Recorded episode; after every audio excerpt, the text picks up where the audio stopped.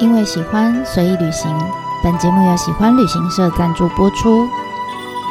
Hello，大家好，我是娜娜。你现在收听的是娜娜说日本。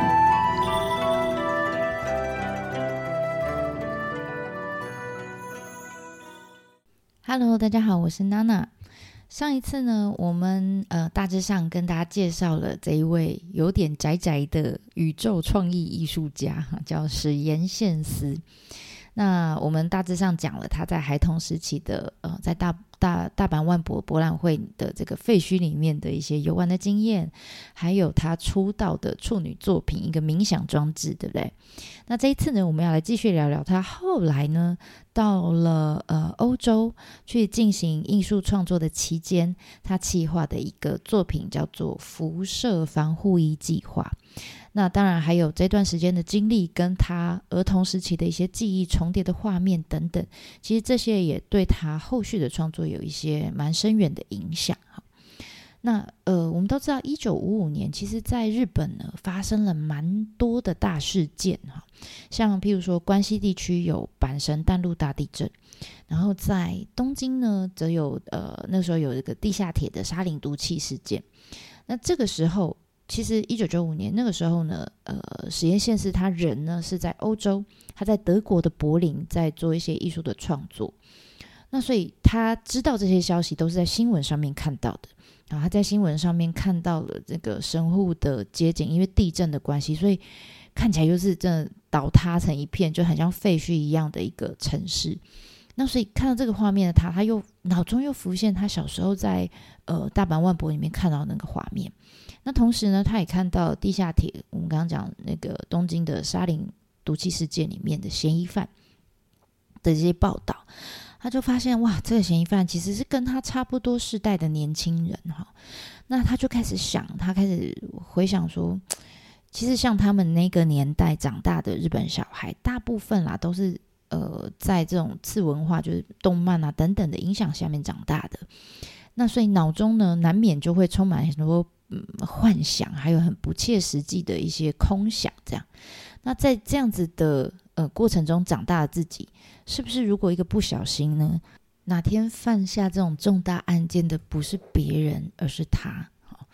那所以你知道，呃，那个时候人还在欧洲的实验现实，他就。Mix 了这些新闻哈，在他脑袋里面，然后他又回想起他在大阪万博看到那个废墟的画面，所以他还不断在想，那究竟我可以做什么样的改变？那我自己可以做什么样的创作？所以那个时候，他因为人就在欧洲，所以他注意到了，呃，一九八六年在车诺比的核灾事件里面呢，呃，有一个城市叫做普里皮亚季，很难念哈。那这个城市呢，现在是在呃乌克兰的境内，但是其实它当初呢，在一开始哈、是苏联他们为了建造车诺比的核电厂，那为了要提供核电厂的工作人员跟他们的家属有一个居住的地方，所以特别去营造出来，去去造镇哈。我相信当时应该是把很多最新的吃喝玩乐所有的技术都用在这个市镇里面的，所有的这个生活机能一定是非常棒的，甚至还有游乐园啊等等哈，全部都放到这个新市镇里头。而且最巧合的是，这一个城市出现的时间点刚好就是大阪万博举办的那一年，就是一九七零年。那但是呢，在一九八六年车诺比核灾发生之后呢，当地的居民被告知，在三十六个小时之内，哈，你们要全部紧急撤离。所以你知道这个，这因为这件事情的关系，这个城市呢，其实三十六个小时其实也才一天多的时间，你要把所有的你想要带走的东西全部带走，是不可能的。你根本没有时间打包，你也带不了这么多东西逃难哈。所以，呃，在当地你就会发现，好像所有的东西都。停止哈，这个城市好像停止在那个呃事情发生的一个瞬间一样，然后慢慢慢慢，因为没有人居住，就慢慢慢慢废墟化，一直到今天。那于是呢，呃，实验现实在一九九六年，就是呃大阪的阪神淡路大地震发生的隔年，他就为了寻找他的创作灵感，开始企划了一个呃系列的艺术创作，叫做“辐射防护防护衣计划”。辐射防护衣计划，那他希望可以呃再透过一次就是这个废墟的巡礼，可以找到自己创作的这个方向。那也这个计划大概呃前前后后进行了两年之后，在一九九八年，他真的成功穿上了一套他自己设计的呃鲜黄色、亮黄色的辐射防护衣，然后实际真的走到走进了这一座因为核灾而被遗弃的城市，哈，叫普里皮亚季，很 难念。那为了进到这个核灾以后的管制区呢，他设计的这套亮黄色的防护衣啊，他头上呢很好玩，长了黑色的几个尖尖的凸起来的东西。他说这个呢是仿造原子小金刚主角的发型。哈，那据说他是为了想要向这个手冢治虫致敬，所以他这样设计的。你看他还是很喜欢那些动漫的元素哈。那但是这套看起来好像。有点无厘头的艺术装置哈，但它实际真的是有防护的，呃，防你要怎么讲，辐射防护的功能哈。因为这整套衣服真的是可以防水防尘，那甚至在人体比较重要的部位的地方，像眼睛啊、胸部啊。腹部啊、生殖器器官等等，哈，这些地方它都有呃放那个辐射线的侦测警报器，所以如果你是在呃这个区域里面呃辐射量超标的区域里面的时候，它就会发出警报来提醒他。那当时呢，那如果你想要看这个衣服，我在方格子里面有贴照片，哈，大家可以去看。那当时呢，在这个管制区里面，虽然呢、啊，呃，当地的政府啊不断呼吁哈，他们就说这个区域的呃，呼吁当地的居民就说这个区域的辐射量超标哈，因为它其实距离车诺比的核能发电厂非常近，是在三十公里以内的范围，所以政府不断的跟大家说这里不适合人类居住，好，大家要搬走，不能回来这里住。那但是即便是这样，还是有一些少数，呃，很坚持在这里继续生活的居民们，尤其是老人家们。那甚至呢，当年他还看到有一个只有三岁的小朋友出没在那个区域里面。那当时呢，实验线是他穿着，你知道他穿着这个防护衣，因为是亮黄色的，所以非常的高调哈。那他走进这个区域里面呢，他就走到了教会，因为他知道。里面有人在那边呃做一些祈祷啊等等的礼拜的活动，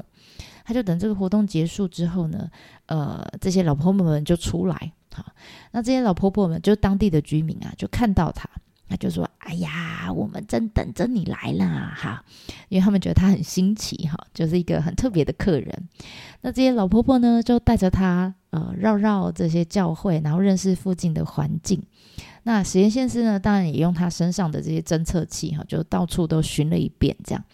那最后数值显示，就是呃，其实，在教会的当地还有附近的辐射量显示都是正常的数值。那你知道看到这个结果的老婆婆们呢，他们就开始一阵骚动，哈，就但讲的话他听不懂，他只觉得这些老婆婆们比手画脚，这样，哇，很激动在讨论，这样，后来才知道说他们在讲就是。他们就说：“这老婆婆就说，哎呀，你看这个来自于先进国家的人，就是日本人哈，都帮我们测过了，这里没有问题呀，是安全的呀，哈。那 或者是有些老婆婆们就说：，哎呀，那为什么政府不不让大家搬回来呢？哎呀，我好想跟我的孙子一起回来这里生活啊，等等之类的哈。那紧接着呢，老婆婆当然又带着他哈，就走的一个村庄又一个村庄，一个村庄又一个村庄。”那就在途中呢，他们就遇到了一个呃喝醉的老伯伯，那也可能是喝醉了啦哈。所以其实这个老伯伯呢，讲话就比较直一点。那当然，他可能也代表着这个村落里面的另外一种声音。这老伯伯就很不是很客气的哈，就手指的实验现实，然后转过来跟旁边老婆婆说：“我跟你说啊，这家伙把我们当笑话在看啊，你们干嘛招待他哈？”啊，那这时候呢，站在实验先师旁边的老婆婆们就回他说：“哎呀，人家是从很远的地方来的哈，是我们的客人，你走开啦，你不懂啦。”好，这样。那其实呃，当时这个老伯伯他无意间吐出来的这句话哈，当场真的让实验先师非常的尴尬哈。那但是同时呢，其实也给他一个当头棒喝。在他结束了这个车诺比管制区的探访之后，他大概去了一个星期左右。他后来回去呢，在他自己日记里面就写到，他就说：“呃，当时那个老伯伯的那句话，其实在他回来之后，还一直在他的脑袋里面绕来绕去，哈，他忘不了那句话。然后再加上他在呃管制区里面看到这些废墟的景象，也让他不断的在想说。”呃，我身为一个艺术家，一个表现表演者，哈，表现者，日文里面叫表现者。身为一个人类，他觉得，呃，他自己是有责任，而且他也立志想要创作出可以改变呃世人行动的这些艺术创作作品。那还好，还好哈。我们说说过实验线司机，他从小就是在。大阪长大哈，大阪呢 是一个很特别的城市。如果你在这里，你没有幽默感，你就没有办法生存下去，你知道，你就交不到朋友。好，所以他就认为说，如果我我是不是可以呃用一些比较幽默、比较诙谐的方式来探讨这么严肃的问题？哈，如果我用这样的方式来呃面对这样这些课题的时候，说不定反而可以更正向的找到一些解决问题的办法。所以啊，自从在他去过车诺比这一段的经历之后，他的呃创作的主题从原本那种很科幻的那种呃作品，开始慢慢转向哈、哦，开始与一些呃社会上面的时事的话题哈，跟现实生活上面开始有比较多的连接，而且大多是跟比如说核能啦，或者是地震啊等等各些大事件。的连接比较多了，而且呢，他也在呃这个作品里面，他因为他不希望他作品太严肃，所以他就在他作品里面纳入了一些比较呃软的元素，就像我们刚刚说，他在他的防辐射的防护衣上面加了几个黑色的尖尖的凸出来的东西，诶，那个就是呃原子小金刚来的嘛，对不对？好，就有一点点幽默，去去去软化这些很严肃的感觉。所以，呃，后来啦，我们现在看到他有很多的作品，哈，其实里面常常会出现太阳啦、机器人啦、娃娃啊等等，还有当时他穿的那个辐射防护衣，哈，这些元素都是后来常常一直不断重复在他后续的作品里面的一些元素，哈。那，呃，他希望可以借由大家，呃，可以借由欣赏他的作品，然后可以比较正向。用比较正向思考的力量来舒缓心里面的一些压力，然后呢，呃，可以长出一些勇气，好，长出一些能力，我们可以克服眼前面临的这些难题，这样子。那接下来呢，我们要介绍的另外一个系列作品呢，是他非常应该说他过去作品里面最广为人知、非常红的一个系列的作品，叫做《トラヤン》。 那トラヤン是什么呢？其实它是有一个呃长得有点丑萌的娃娃哈。那很让人意外的就是这个作品呢，其实最初的创作原型其实不是他自己做的，是他老爸。 好，灵感是他老爸给他的，所以我们要先介绍他的老爸哈。矢田宪司的爸爸其实就跟很多的日本人一样哈，就是一辈子就是过着朝九晚五的上班族的生活，然后老了以后呢，就呃工作就一直到退休，然后就过着平平稳稳、没有什么刺激的生活这样子。那所以你知道这样子个性的爸爸，当时在知道自己儿子呢想要走艺术这条路的时候。当然就是非常的反对，好，那但是你知道，身为一个艺术家，他必备的能力，当然就是 要对这些反对充耳不闻啊！而且艺术家通常都是很一意孤行才能变成艺术家，对不对？好，所以矢田宪司当然也是这样哈。那他就继续走他艺术之路，这样。就某一天呢，当矢田宪司他回到自己老家的时候，就回去看他爸爸的时候，他就打开门，忽然发现客厅里面就躺了一个。姿势非常不自然、扭曲的一个人形玩偶哈，那后来他才知道啊，原来这个玩偶是什么呢？是他老爸，就是退休了嘛。退休了之后，本来是应该是很严肃、个性很拘谨的老爸，诶，居然在退休以后呢，就迷上了一个兴趣，叫做腹语术哈，就是用人偶。那人偶我当然不会讲话，对不对？但是呃，后面操控人偶的人嘴巴是闭着，但是他用腹语来呃表达。要来来帮这个人偶配音这样子。而且他爸爸就在学这个腹语术，而且他爸爸还帮这个呃小朋友哈这个人偶取了一个名字叫做 Ken 酱哈小健这样。那但是呢，很残念的是，因为他爸爸声音就是很低沉又很沙哑，但这个人偶就是比较可爱，然后又是婴儿的那种外形，这样很可爱的那个小朋友的脸，这样，所以他的声音其实跟这个婴儿是搭不上的。那所以，就算啦，他爸爸学会了腹语术，大家就觉得就哪里就是不对劲哈。这婴儿怎么会发出一个老人家很低沉的沙哑的声音呢？所以他们的一家人就就开始劝他老爸说：“哎呀，你把这个人偶卖掉了，然后赶找点别的兴趣，去钓鱼，去学书法，什么都好哈。要学什么腹语术？”那这时候他老爸就有点意志消沉，想：“哎，好吧，看来我不太适合哈。”那也同意哈，就好啦，那就。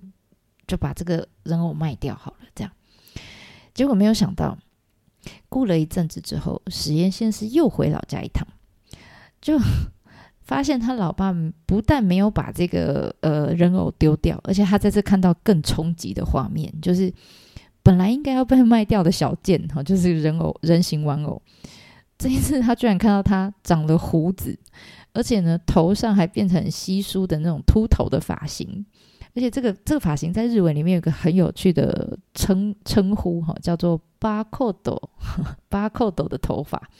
巴扣斗的头是什么意思？巴扣斗就是二维条码，所以它叫二维条码头。你可以想象嘛就是呃一条一条的头发，因为它已经秃头，但是还剩一条一条头发，他们就梳得很整齐，贴在头上那种发型。好，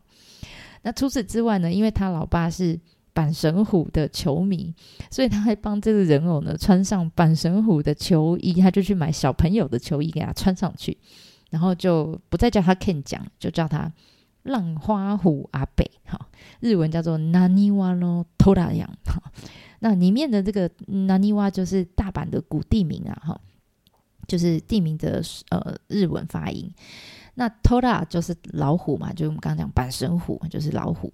那最后的那个。托拉养的养哈，其实呃就是关西腔里面还蛮惯用的一个尾音哈。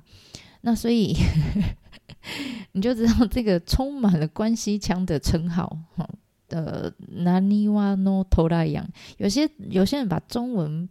呃直接译成拖拉养，我觉得。 有点不太知道它什么意思，那所以我把它称为，我直接用意思来翻译的话，我就把这个玩偶，也就是经过他爸爸改造过后的玩偶哈，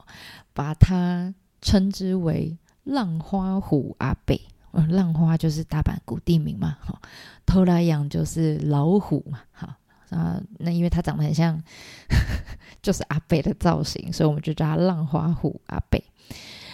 那为什么他会变成这样的？原来就是这是他老爸想到的点子。他说：“好吧，居然既既然呢、他的声音跟这个呃玩偶搭不上，那他没有办法改变他的声音嘛？那他可以改造这个玩偶，好，所以改造完这个造型，就还长胡子，然后还秃头，这样就这个造型其实让人有点不舒服，好。那但是至少这样子用它来表演腹语的话，其实就不会。”这么不搭了，好，不会这么有违和感。而且最有趣的就是有一次在二零零三年的的时候，那时候实验现实他刚好在准备一个呃大阪的要在国立呃国际美术馆办一个展。那那个时候呢，他爸爸居然主动要求，就跟儿子说：“呃，我的腹语也练到一个程度了哈，我想要在你的场子上面表演。” 就儿子没办法拒绝哦，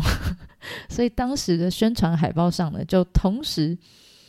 印了这个实验现实跟他老爸的名字，然后上面还会有腹语表演怎么样怎么样怎么样哈，所以不知道的人哈，可能进到那个地方会以为是不是自己走错地方哈。那总之呢，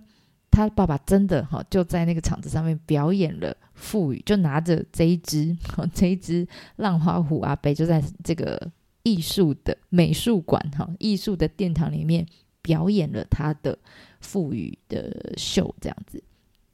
那事情还不只是这样哈，据说啦，当时在开展的当天，原本有呃一个展品，就是呃迷你版的辐射防护衣，就我们前面讲到那个亮黄色的防护衣，只是说呃这个是呃给三岁小朋友穿的缩小的版本。好，那据说在开展的当天呢，那个防护衣就缩小版的防护衣被偷了。展就要开始的那件衣服突然就不见了，所以实验线师跟整个备展团队都非常的紧张。就一个回头才发现，哇嘞，原来啊，那个防护衣是被谁偷了？是被实验线师的老爸偷了。偷去干嘛呢？他把这衣服穿在浪花虎阿北身上啊！原来这个玩偶大概也就是三岁小孩的 size。所以你知道，这个来自于老爸的创意就是。当然，给实验线是非常大的惊吓，但是也 也给他非常大的惊喜哈。他没有想到，哇塞，他爸居然这么有这么幽默哈，这么有创意。就你知道那一次之后，实验线是就常常在访谈里面提到这个事件哈。他说，他老爸虽然是很顽固的那一种很传统的日本老爸，也不太会表达自己的想法，但透过这一次事情之后呢，其实。